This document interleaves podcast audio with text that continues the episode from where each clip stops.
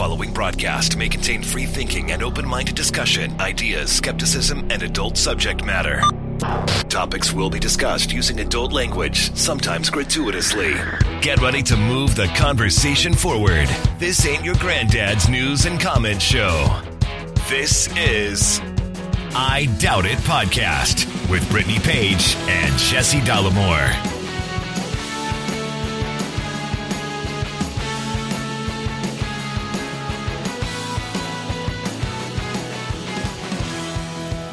Welcome to the show. Thank you for joining us. Episode 875 of I Doubt It podcast. I am your host, Jesse Dollemore, joined today by the lovely, talented, and indeed scholarly Brittany Page. Well, it isn't every day that we do the show formatted like this. Yeah. But we have a special guest coming on the episode today, Lucas Kunce. Very excited. He is running against Josh Hawley for the United States Senate in the state of Missouri. He is an attorney, he is a Marine. Former Marine. Just like Jesse D. And it was a great conversation that we think is very important because Josh Hawley needs to go. Uh, a couple of months ago, you, you may remember I did a video about uh, a, commercial that Lucas Kunce put out, the campaign put out, that really does highlight the cowardice uh, of Josh Hawley, of him running away in retreat, uh, only hours after he had his fist raised in solidarity with the insurrectionists, the traitors against our country. And uh, people really resonated both with the ad, but you know, uh, less importantly, with the video and, and, and the opinions that I shared about it. And so we had to have him on. We wanted to talk about his candidacy because Josh Hawley is, again, um, just a, a, terrible influence and force in American politics, and he needs to go. So without further ado, let's get to the interview. Stick around to the end, and we'll talk about um, our reflections. Lucas Kunce, thank you for joining us. We appreciate your time today. Um, before the, the very first question, I want to just uh, enlighten the audience on something that we both have in common. One, um, you, well, you were born in Missouri. I only went to, to fifth and sixth grade there, and in Norwood Elementary School in Norwood, Missouri. Uh, shout out to Mrs. Plummer and Mrs. Sergides, my teachers. Wow. But also, I served in the illustrious United States Marine Corps just like you did. So, oh, Semper Fi, brother. All right. Yeah. Yeah. Thank you for your service, as they so commonly say. Well, um, thanks for the paycheck all those years. it is, uh, it's nice to see, um, fellow veterans who are dedicated to the prospect of service, uh, whether that be in the military, in their personal lives, or in political service. Um, what is it that animated you to run for Senate against um, noted scoundrel Josh Hawley?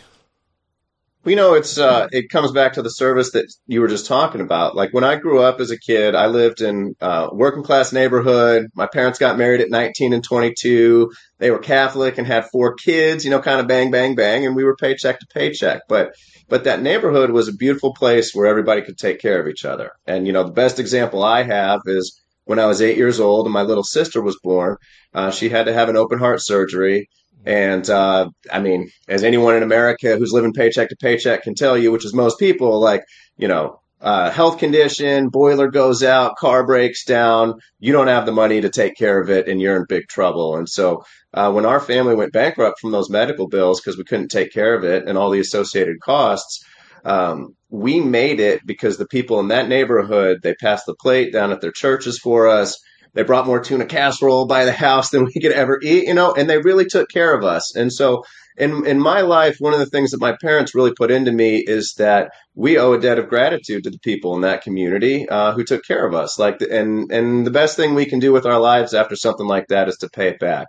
And so that's why that's why I joined the Marine Corps. I did 13 years. I deployed to Iraq. I went to Afghanistan twice. You know, I did it all. And and the thing, one of the things that really breaks my heart was watching our country spend $6.4 trillion supposedly nation building over there, which I saw was mostly a scam. And then coming back home to that old neighborhood that I'd signed up to serve and seeing the first house I ever lived in become an empty lot the one I joined the Marine Corps out of, got no windows in it anymore. The corner store was boarded up because it was robbed so many times it couldn't get insurance. And to see that happen when I thought I was serving my community, uh, it just made me realize that our country's priorities were skewed. Our politicians in Missouri were taking money from the wrong people and literally stripping communities like the one I grew up in for parts. And for me, it's just, you know, I owe a debt to that neighborhood and that community, and I'm going to repay that. And I did not repay it by being in the United States Marine Corps. So this is the next step in making sure that the people who took care of me are taken care of. That's great. Well, and you announced your candidacy on the second anniversary of the January 6th insurrection. What was it about the insurrection that was particularly motivating for your run? Well, this is a show me state, right? Uh, Missouri's a show me state, and that's really the day that Josh Hawley showed all of us here in our state who he is. He's a guy who only cares about power for himself. When he thought it was going to get him some power, he's out there pumping his fist, inciting a crowd. And then the second that things get real and he realizes it's not going to work out the way he wanted it to, he's skittering out the back door, running away as fast as he can. And now, Jesse, if you and I behaved that way in the Marine Corps, we'd have been court-martialed for cowardice, right? And so yeah. it's just, it's one of those things where uh, we announced on January 6th because – it shows that he only cares about power for himself. He doesn't care about our country. He doesn't care about the people who live in this state. He doesn't bring any money here. He doesn't try to help us out. And uh, and again, he he takes so much money from these big donors that just don't care about us and makes decisions for them that it's just um, we thought that was the flagship moment where he showed his true colors and what he's really like. So it would be a good day to to to highlight that and then just continue on down sort of the whole spectrum of his betrayals and uh, sort of fraudulence and cowardice after that, uh, which is quite voluminous. Well, I, I, can tell you this. Let me let me um, send some high praise your way. There's something I appreciate about you uh, a lot, and it is your plain spokenness. You're using words like cowardice and fraudulence and betrayal.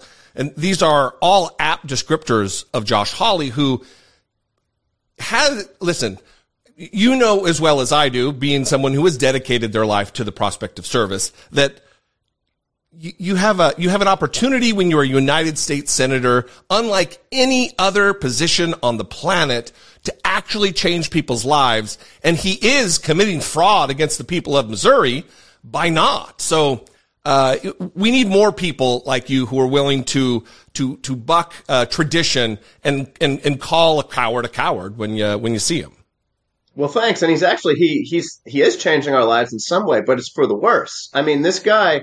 Uh, it's weird and creepy. Like he wants to control us in the bedroom. He wants to control us in the doctor's office. He wants to control us in the workplace. He put out a book called Manhood, telling everybody that you're not a man unless you're more like him, and that to increase masculinity in America, like more people need to be more like him. Like that's just so weird and creepy, right? And uh, and it's not what Missourians want. What we want is the power and the investment to take care of ourselves. I mean, in my old neighborhood back in the day, like we were able to take care of each other even though we weren't all rich we don't have that capacity anymore. Like that's what we want is just the ability to control our own lives, make decisions for ourselves and, and, you know, basically live a life that we want, not have some weirdo like Josh Hawley like taking away our money, taking away our investment, and then telling us how to behave. Like, don't tell us what to do. Give us the power to make decisions on our own.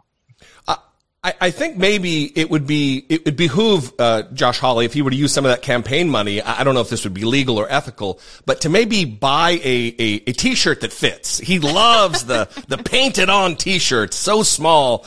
It's like a it's it's not a medium. It's not really a it's like a medium. That's his size that that he is uh, inappropriately wearing. Well, and Lucas, scrolling through uh, Josh Hawley's Twitter, you see a lot of promoting himself on other people's podcasts to talk about manhood and masculinity, promoting himself on Laura Ingraham's show, attacking Democrats or Joe Biden, but not a lot about what he's actually doing with the power that he has. And then you go to your Twitter and you see you're bringing attention to like cancer drug shortages, the greed of big pharma, uh, fighting childhood hunger, protecting American workers.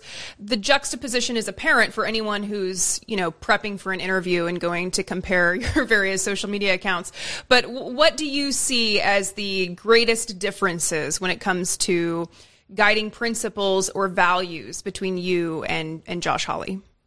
Well, I mean, for me, it's I want to fundamentally change who has power in this country. I want to give everyday people the power to lead lives that they see fit. I want to invest in everyday people. I want to invest in the next gener- generation of energy, building that out here so we're not reliant on big oil companies who betray us by doing things like fund Russia's war machine or um, or you know gouge us at the pump every chance they they have. Like I want us to be uh, not reliant on other people like that, and I want to bring that manufacturing to the Midwest.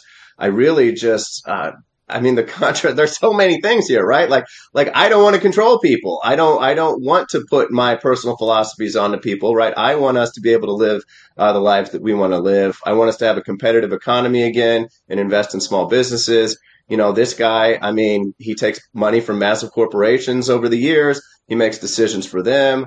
Uh, I mean, one of the big things that he did was take a bunch of money from uh, polluters in our state, and then uh, the second he got his position as attorney general, the first one of the first things he did was disband uh, the environmental division of the attorney general's office, so that we can't protect our waterways, uh, and we just let polluters run rampant and things like that. And and you know that may not seem like a big issue, but here in Missouri, our rivers and streams uh, are actually critical to our lifestyle. I mean, we get we get a lot of tourism based on the Lake of the Ozarks, based on Table Rock Lake and a few other places in Missouri. Um, when you're growing up without a lot of money, like I did and many others, like your access to the world is through float trips on our rivers and streams, our state parks and things like that. And it's just like the contrast couldn't be any stronger on a guy who doesn't care about our state, doesn't understand what's important to everyday people, and is willing to sell out at every single chance he gets um, for the people who funded his campaigns.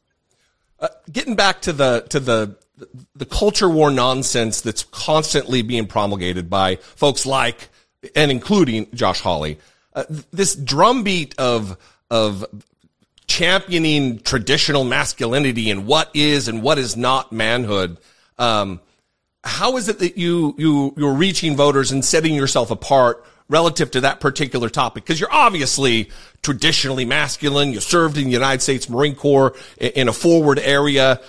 You're, you're, you couldn't be more different. Do you, you think your message is, is resonating? Well, I mean, it's just, it's weird. What he's doing is weird and creepy. Like, again, like I can't use better words for it than that. Like, who writes a book about masculinity? And, and, and when they do, like, the solution is to be more like him. I mean, that's just like right. mind blowingly weird. and uh, and so for me, I just talk about everyday Missourians uh, who I've met over the years. Uh, who understand what it is to be, you know, a man or a woman or, or a member of your community, uh, and that's that you just take care of each other, right? And so you're a Marine. Like the reason I chose the Marine Corps is because, um, you know, when we didn't well, have money growing, well, the first it is the best, and I discovered that it was the best because uh, you, you know when we were kids, my parents always wanted us to give back, even then, even based on our circumstances, and so there wasn't a lot we could do, but we always volunteered at our church. Uh, we had like soup kitchen nights and things like that, and so um, my sister and I, we would always go there, and the guy who ran the kitchen, uh, he would ask all of us kids, hey, what do you guys want to do uh, for the night? What do you want to do for your chores? And uh, and my sister and I were always like, oh, we want to do the dishes. We want to do the dishes. And this guy was always like, man, what's wrong with these kids? Who wants to do the dishes, right? Like, you can do greeting, you can clear the table, you can set the table, and uh, and these kids want to do the dishes. The worst job. If you're going to be weird, at least be weird in a way that serves others, right? well, what he didn't understand is that we actually thought we were scamming him because we didn't have a dishwasher at home and the parish had dishwashers. And so we were like, oh, all we got to do is take these dishes and throw them in a machine. Like, this guy thinks we're doing work. What a joke. And uh, he figured that out. And several years later, when he renovated his kitchen, he took out his old dishwasher. He brought it by our house, loaded it in his pickup truck, brought it by our house, and had it installed at our house for us so that we'd have a dishwasher. Like, no reason he had to do that. Like, nobody's looking. He's not going to get any kudos for that. And uh, that's the type of thing we should be doing for each other. That man was a Marine officer in Vietnam. He would take me down to the Marine Corps League over the years, where I'd meet other guys just like him. And uh, that's the type. That's the type of sort of role model that we should have. Uh, who again shows you how to take care of people when nobody's looking, versus Josh Hawley, who takes care of no one and tells you what to do, uh, things that he won't even do himself. Right. I think another thing that, that sets you apart is that you, you talk about luck and we don't often see that, especially from, you know, people like Josh Hawley, where there's a lot of emphasis on picking yourself up by the bootstraps and personal responsibility. I think in some of your messaging, there is a recognition that you have been lucky, that you were lucky to be surrounded by a community that helped you and your family when you did fall on hard times. And I'm wondering if you can talk a little bit about how your experience with hardships and your your perspective on luck inform the policies that you support today? Well, for me, this is why investment in our neighborhoods that have been left behind is so critical. Like, we need to invest in our communities um, because really luck is being in a position um, where, you know, your odds of something good uh, happening are increased. And that's how we increase the odds of good things happening to everyone, right? And the more that we, the more that politicians like Josh Hawley and others take money from these massive donors who don't need luck, who have who have rigged the game, right? Uh, the more they take money from them and make decisions based on their parts and strip our communities, the less opportunity kids like me are going to have uh, to be lifted up by their neighbors, to be lifted up by their community, to get to get another chance. And, and you know, one example that I like to give on an investment that really pays dividends in our country is one that a senator in our state um, put forward a long time ago, and that's the Pell Grant. And so uh, our senator, Senator Eagleton, uh, here in Missouri, uh, he got with uh, Senator Pell, uh, and they they came up with this Pell Grant, which is if you're under a certain level of income, you can get an amount of money to go to college. It actually you actually get sort of I got anyway a clothing allowance and a couple of other things because people don't realize that. Um, you know, I, I left home at 17, and my parents didn't have any money at all, right? Like I was on my own for for for everything at that point. Uh, and and and it really saved me that I was able to use these extra Pell Grant resources to get a pair of glasses and uh, and to get an extra pair of shoes at one point. And so it's just like that type of investment gets people like me to want to pay back the community. To you know, people become teachers. I became a Marine. It's how we get folks who who are grateful for what our country's given them to continue to give back and continue that cycle of service that really makes our country so strong. And uh, and when we don't make investments like that, there are opportunities to come up with things like the Pell Grant all over the place. And we don't do it. We don't come up with the next Pell Grant because again, the way that our political system is set up, it's all corporate PACs, it's massive donors who who are running the shots uh, for folks. And so for me, that's why you know I don't take corporate PAC money. I don't take big fossil fuel executive money. You mentioned big pharma. I don't take big pharma executive money. We have a pretty long list because the only people I ever want to owe when I'm a U.S. senator is folks like those uh, who you know took care of me in my old neighborhood. Yeah, that's great. Uh, go, going back to what you were talking about earlier about the, uh, the, the former Marine and the, and the dishwasher and the bonds of community, oftentimes that transcend party. You, a lot of people don't know this, but Missouri has for for a long time been one of the, the kind of an odd duck among Republican states or Democrat states that uh, people get elected from both party. Like you'll have a Democrat in the Senate and a Republican at the same time. Like Minnesota is kind of similar.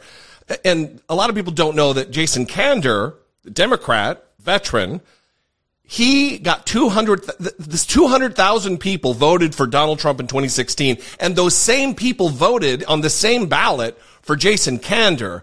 Do you think that you are appealing to those crossover voters who are tired of the, the fist pumping insurrection supporting Josh Hawley and are ready for something different? Yeah, absolutely. I mean, that's the, that's the crux of the campaign, right? Is in Missouri, people are willing to vote. Um, they're they're willing to split their ticket. That was 200,000 people. You know, Trump won by 17, and Jason Kander was within like 2.7 percent of winning. And you see that over and over again. I mean, up till 2017, most of our statewide officers, uh, governor on down, were actually Democrats. Uh, our last statewide Democrat uh, just left office this year. And so it is a state where people are willing to do that, and we will vote on issues. You know, uh, Josh Hawley is all for the anti-union right to work, but our our state on ballot initiative overturned the right to work 68% to 32%. This is a yeah. massive working class state uh, where people want the ability. Uh, they basically want to change who has power. Like they want to have power in their lives again. They're, they're, and we've been trying to claw power back over through ballot initiatives for a while, both on right to work. We increased the minimum wage, five dollars over the federal level. We expanded Medicaid. You know, all of these things that Josh Hawley was against. We made recreational marijuana legal, and so uh, it's just a very unique opportunity uh, where his values don't align with the values of the people of Missouri. And Missourians have shown over and over again in the past that they will vote on their values. They will vote for an individual, and uh, and they do love veterans. So we're in a good spot there. Yeah. Well, it's an important message, and we are definitely happy to help you get it out there because Thanks. Josh Hawley needs to go. Um, we end all of our interviews with one final question. So we're going to do the same thing here. The purpose of the question is to encourage the audience to uh, change their minds when the evidence changes or when their understanding of the evidence changes, because it is okay to change your mind. So, in the spirit of that, Lucas, what is the most recent thing that you changed your mind about?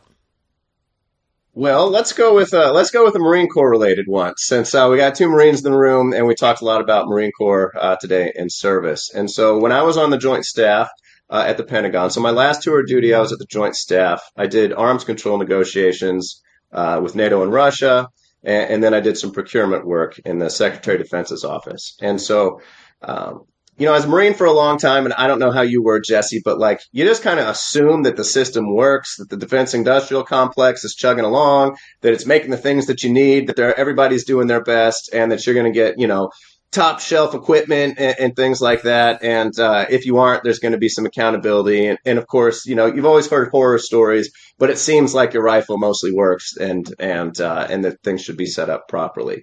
And so I just kind of had that assumption. It's never something I really thought about going into the Pentagon. And then I'd done arms control negotiations for a couple years, and uh, and we were about to buy an aircraft. We're, it's called recapitalizing aircraft. So we are going to buy an air, a, a, new aircraft for one of the treaties, the Open Skies Treaty.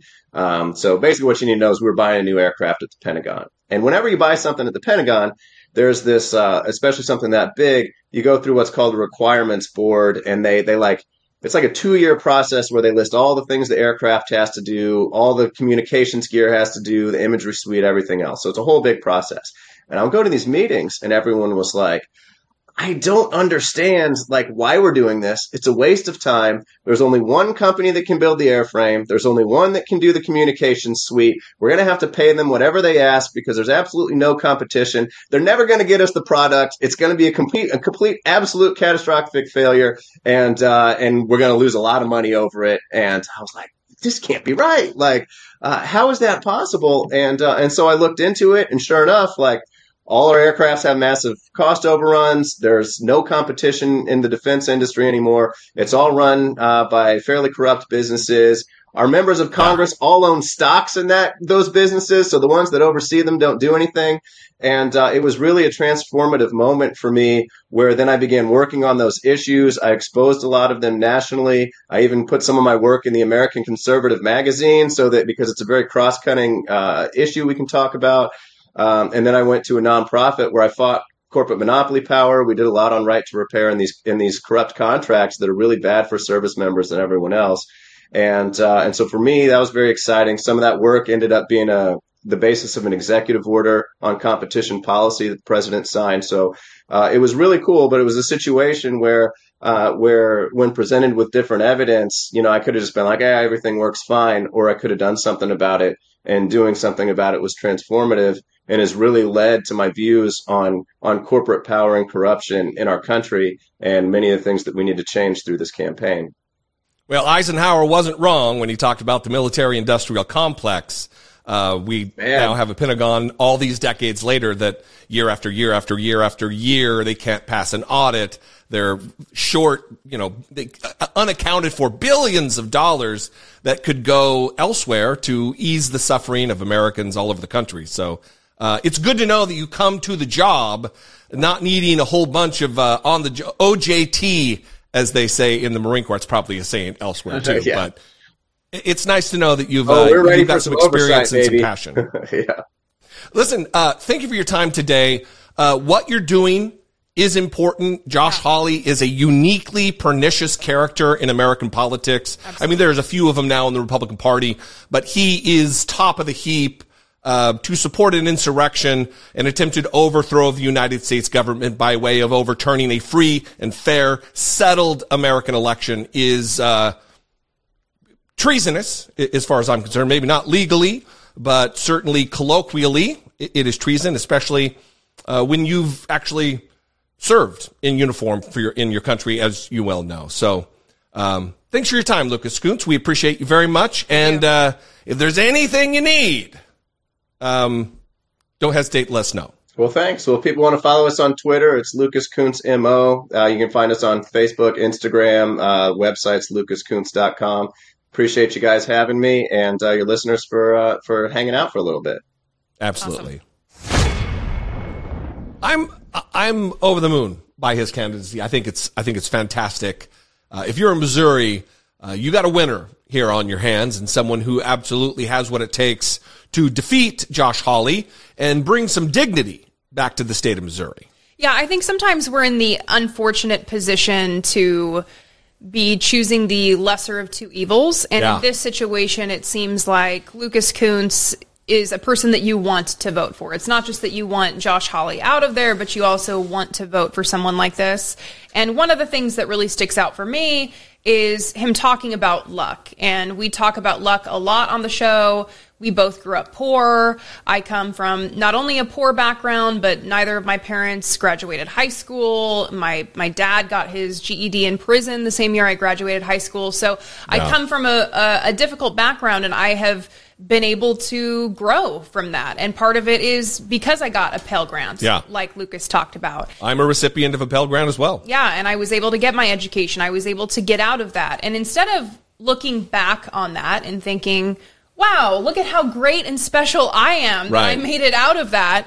No, I want to create policies and I want to, I'm not going to create the policies. I want to support policies that will help people uh, do the same thing. And so it's nice to hear someone who comes from a background where they experienced hardship and they recognize that it is policy that needs to be created to help create more moments of luck for people so that they're not just relying on meeting a kind person who can give them assistance, but a stable, reliable force in government assistance that will provide that support.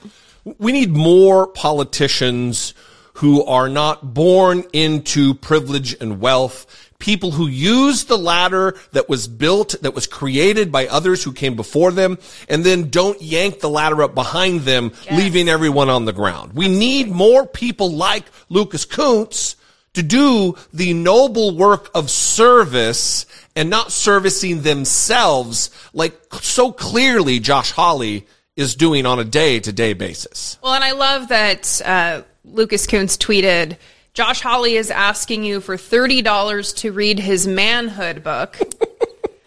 I'm asking you for $10 to help me chase him out of the U.S. Senate. Yeah. And that, I think, says it all right there. So if you are in a position to donate to the Lucas Kunce campaign, if you were moved by something that he said during this interview, then I would recommend that you donate to the campaign, that you follow him on social media, that you get the word out by sharing this video, by promoting Lucas Kunce. Maybe you live in Missouri, maybe you know someone who lives in Missouri. Definitely reach out to them and and help get the word out because that's how change happens. So you can also follow him on social media, go to his website. All of that information will be in the description and the show notes. Uh, we appreciate you. Thanks for thanks for joining us today. If you appreciate what we do and you'd like to help support the show, if you'd like to to produce the show, you can go to patreon.com slash I doubt it podcast. If you have questions or comments, or you'd just like to tell us how wrong we are, you can go to 657-464-7609. You're not going to go there. You're going to call there and leave a voicemail, or you can email us, I doubt it, at dollemore.com. We love and appreciate you guys. Thanks for joining us today, and we will see you next time. Until then, for Brittany Page, I'm Jesse Dollemore, and this has been I Doubt It.